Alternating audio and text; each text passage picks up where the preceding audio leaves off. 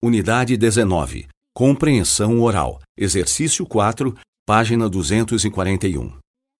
Existem algumas características que podemos encontrar num líder natural. Eu acho que tenho várias dessas características. Por exemplo, eu costumo ser o centro da conversa.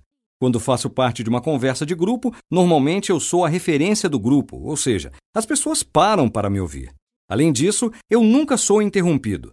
No horário de almoço, eu sempre saio com os meus colegas.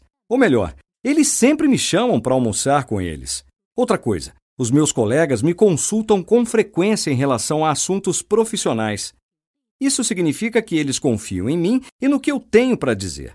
Em termos de chefia, eu me considero uma pessoa com forte autoridade, mas que sabe usar bem essa autoridade. Como se pode ver, eu acho que tenho motivos para me considerar um líder natural.